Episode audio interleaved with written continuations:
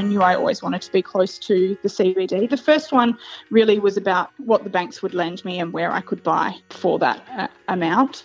The other two, I just could see that I was doing really well with the first one that I bought, so we purchased again.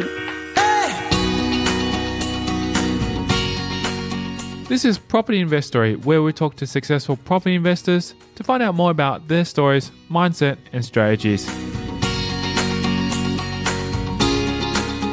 I'm Tyron Shum, and in this episode, we're continuing the conversation with Janet Durrant of Top Shelf Asset Management, as she explains how she built up her portfolio to four properties, as well as how she developed the mindset that helped her as an investor.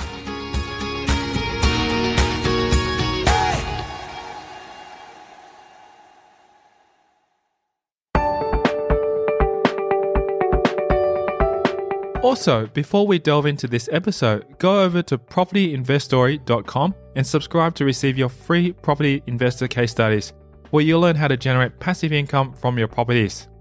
Go there now to sign up for free.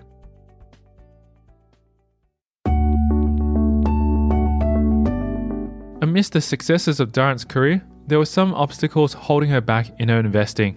I think um, probably not having the funds to do it to start off with is probably one of the things. But I find with property, um, I on a, a all other le- levels, sort of like business wise, I think I can probably hold myself back from um, my full potential. But bro- property's just been something that's really just clicked with me.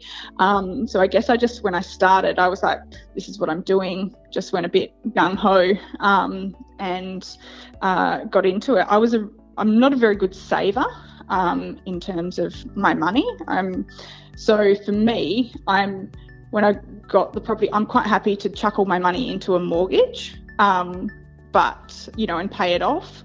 Um, but to save money, um, it's a lot harder for me. So it kind of just made sense um, for savings, I guess, which is probably not the right way to to start it, but that's kind of yeah the way that I I did.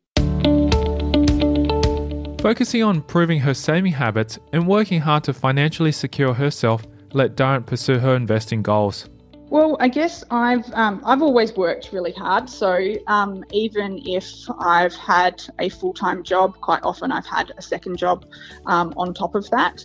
Um, I've just always, instead of um, my focus has been on earning more money, I guess. So I've always worked really hard and been able to um, have the income to. Um, uh, what's the word? Um, to fund to, to, fund the deposits, yeah, yeah, or, yeah, yeah. D- yeah, so um, I mean, in the in the first the first instance, um, I was um, a bit lucky in that I had, um, I think I only had two thousand dollars to my name, to be honest. Um, and but this was all low doc loan sort of thing, and it was all very easier to to get money back then. But mum and dad did um, gift me, and I say that in inverted commas, um, a 20% deposit, which I then paid off to them, but um, obviously from the bank's mind, the bank didn't think that I had to had to pay that back. So that's actually how I did get the the first one. Excellent. Well, that's really good advice. Actually, um, I guess for all listeners out there, they can sort of look at from that point of view and try to get into the market that way too.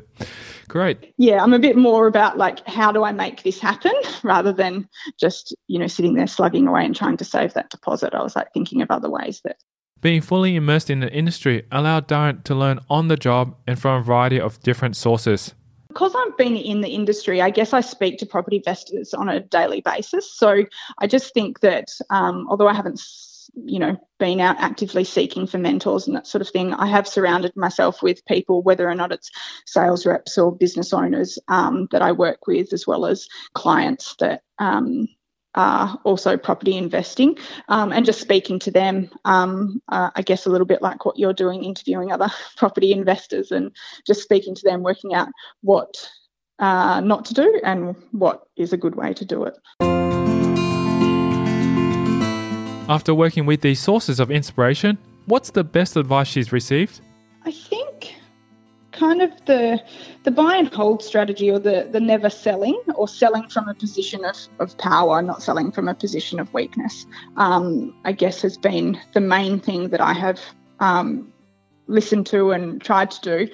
Um, i think that I've seen a lot of people who have, um, you know, obviously in WA um, purchased property that may not have been the best um, uh, purchase, and then they have had to, you know, sell um, in a, a, market that's in the middle of a downturn um, and lost a bit of money on it. Um, I think if you can put yourself in a position where you can ride through those downturns um, and possibly even buying in those downturns rather than when everyone else is freaking out and, and selling, um, I think that um, can go a long way in your investment journey.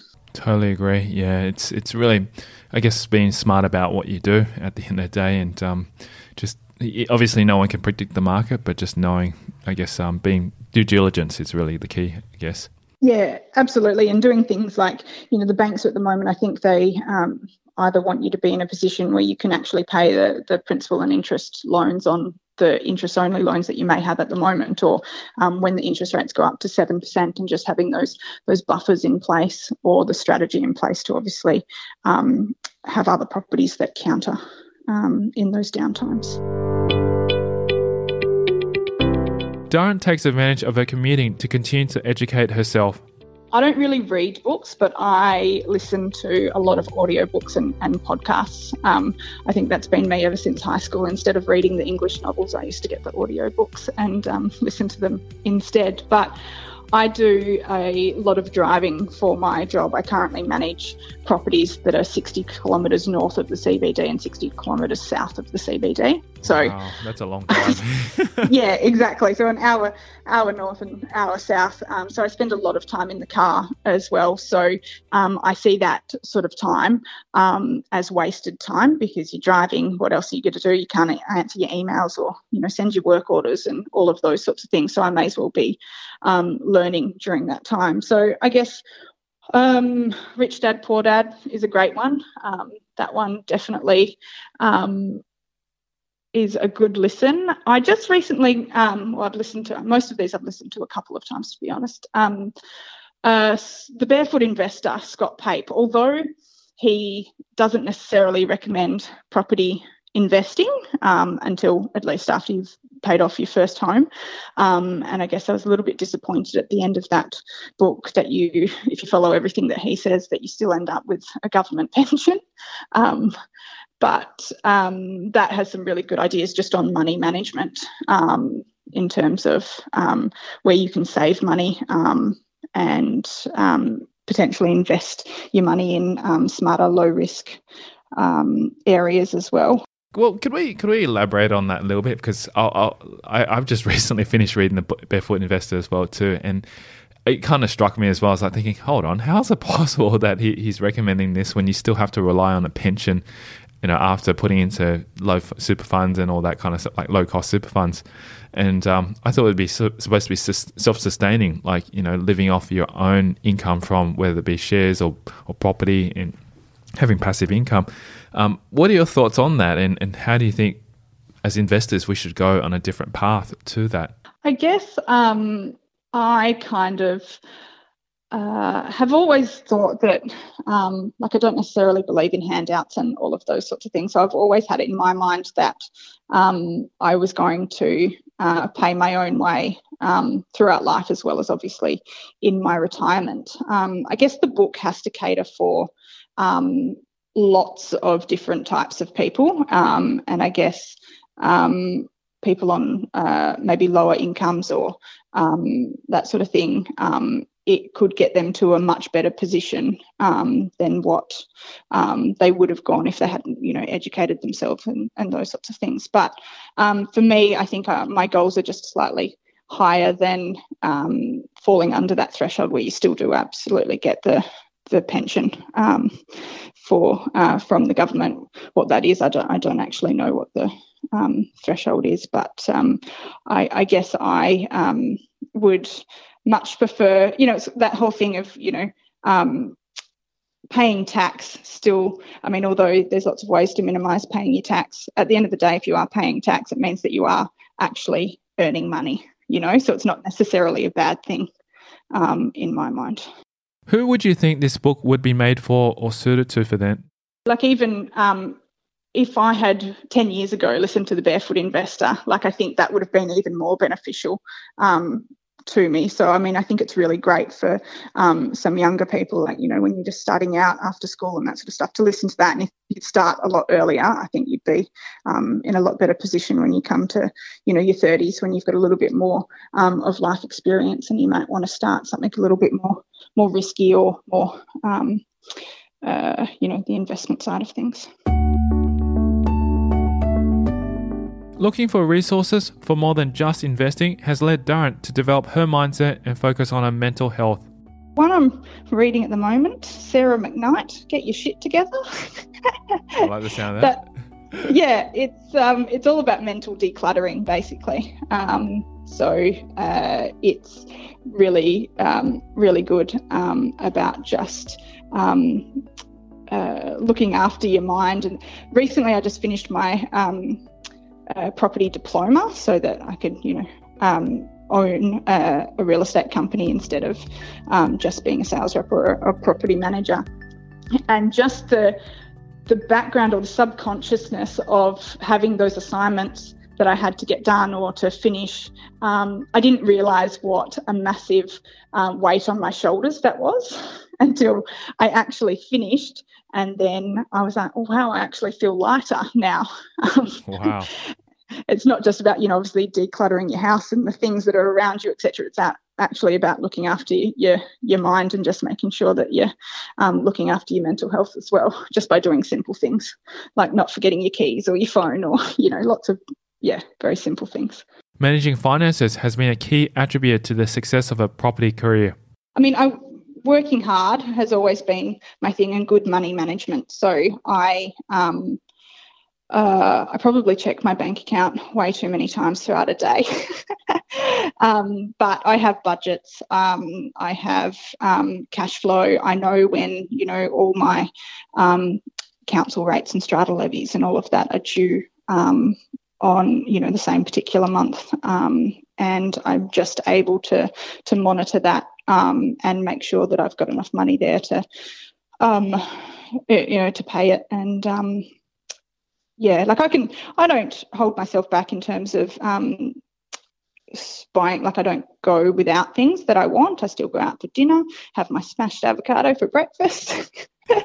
you know, yeah. all of those sorts of things. But um, I can also be um, frugal with my money as well and um, and manage it well, so I know where it's going and um, when I need to top something up or vice versa. Coming up after the break, Durrant takes us through the nuts and bolts of how she built her portfolio I just kind of got into it, and I think um, I think it's really important to have that strategy, which I think is what I'm building now. As well as what to look for when adding properties to your portfolio. The other one is because it was a home that I bought to live in. Um, it's got a little bit of that home ownership appeal, um, which definitely goes a long way when you're you're looking at um, both capital growth and um, the rentability of the house. And that's next. I'm Tyron Shum, and you're listening to Property Investory.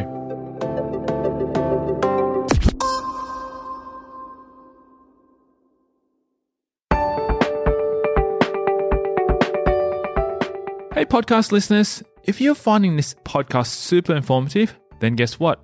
I'm giving you an exclusive free case study from property investors like this one just for listening. These case studies are from experienced property investors where they share specific strategies and numbers of their portfolio. Simply text me your email address to 04 99 88 10 40 to get your free case studies. Now back to the show. Driven by securing her financial future, Durrant employed several strategies to acquire her full properties. Essentially, um, I'm looking to be financially free. Um, I guess that um, is what a lot of people are into. Um, I don't. I love to work, so I don't think um, financially free for me is retiring early. Um, but it is being about having having choices to obviously decide maybe work part time or you know go on holidays when you want to go on holidays and uh, do all of that sort of stuff. Just having the choice to be able to do what you want um, when you want. So that essentially is my um, ultimate aim. I don't think I really started out with a strategy, to be honest. Um, which is something that I would probably do differently if um, I started again. Um, but um, I just kind of got into it, and I think um, I think it's really important to have that strategy, which I think is what I'm building now, um, to make sure that I'm, you know, looking at getting a team around me to um, uh, help me through it. Um, you know, getting better advice on um, the lending. So when I first, um, obviously, I got my first uh, loan fairly easily. The second property I did actually go um, 50-50 with mum and dad. Mm-hmm. So we owned that one um, half and half. That's probably something that I might not recommend. Well, I mean, if it's the only way that you can do it, I think maybe it's a good idea as well. But the thing is that the lending, they look at it from, they take the full debt um, even though you're only 50% liable for that technically. Um, but they only take 50% of the rental income. So for um, future loans, it kind of can put you at a little bit of a disadvantage um, because it just looks like the return on the investment um, isn't very good for that particular property when they're looking at um, lending mm. again.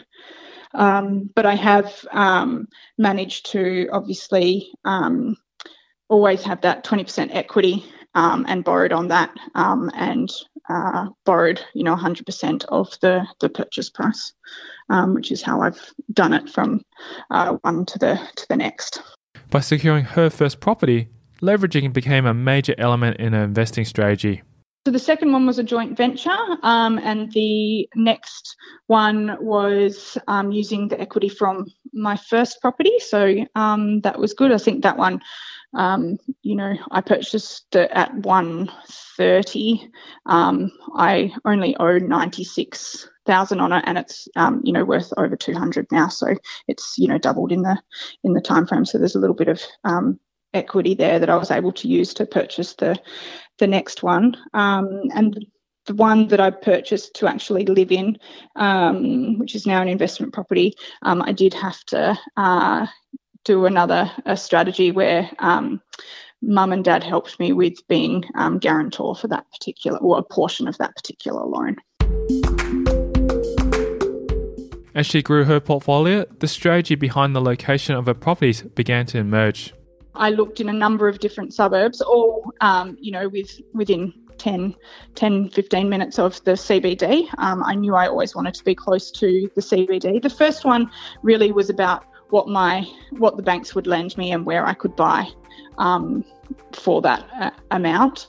Um, the other two, I just could see that I was doing really well with the first one that I bought, so we purchased again in those, doing the numbers. So basically, just knowing that um, uh, the rental returns were up at about eight percent.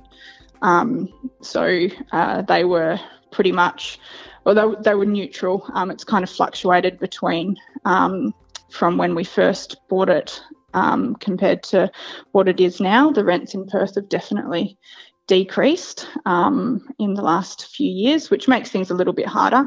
Um, and it's probably something that when I go to purchase the next property, I'll think about, um, plan for, uh, you know, rents going down and, and, make sure that I can still sustain um, that uh, cash flow and the, the differences between the, the interest repayments and the holding costs um, and uh, the rental amount. I think most of them, you know, my one in Scarborough, which is 15 minutes from the CBD and close to the beach, um, was getting $400 a week. Um, it's now just reduced down to 310. Um, oh wow, that's, one. that's a substantial job. How come? It is. Uh, it's the mining boom, I guess, um, okay. and its flow-on effect in Perth. So, um, the ones that I bought in Wembley um, at the peak were getting 250 to 290 a week. Um, they're now getting 180 to 200, which is a massive drop um, yeah. within itself, okay. for sure. But they've I've always bought property that is really easily rented. So I've had very little vacancy rates.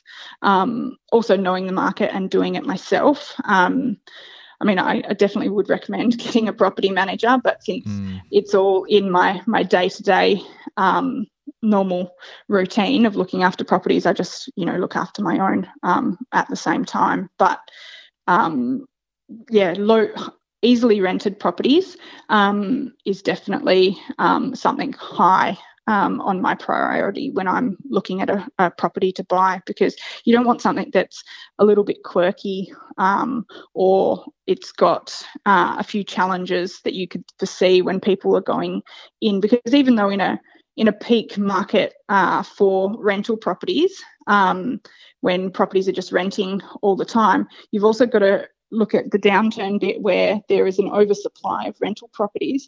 And if yours is not in good nick um, or has uh, a really tiny kitchen or a odd sized room or you know those sorts of things um, it definitely can make um, renting it harder. And so you can end up with you know the property vacant for weeks or, or months which definitely isn't ideal. My my priority has been always have it income producing. By prioritizing the quality of her properties to secure her long-term financial freedom Durrant is continuing to develop her strategies to meet her financial goals there isn't a particular size not in amount um, i would really ideally like um, 100 K um, passive income.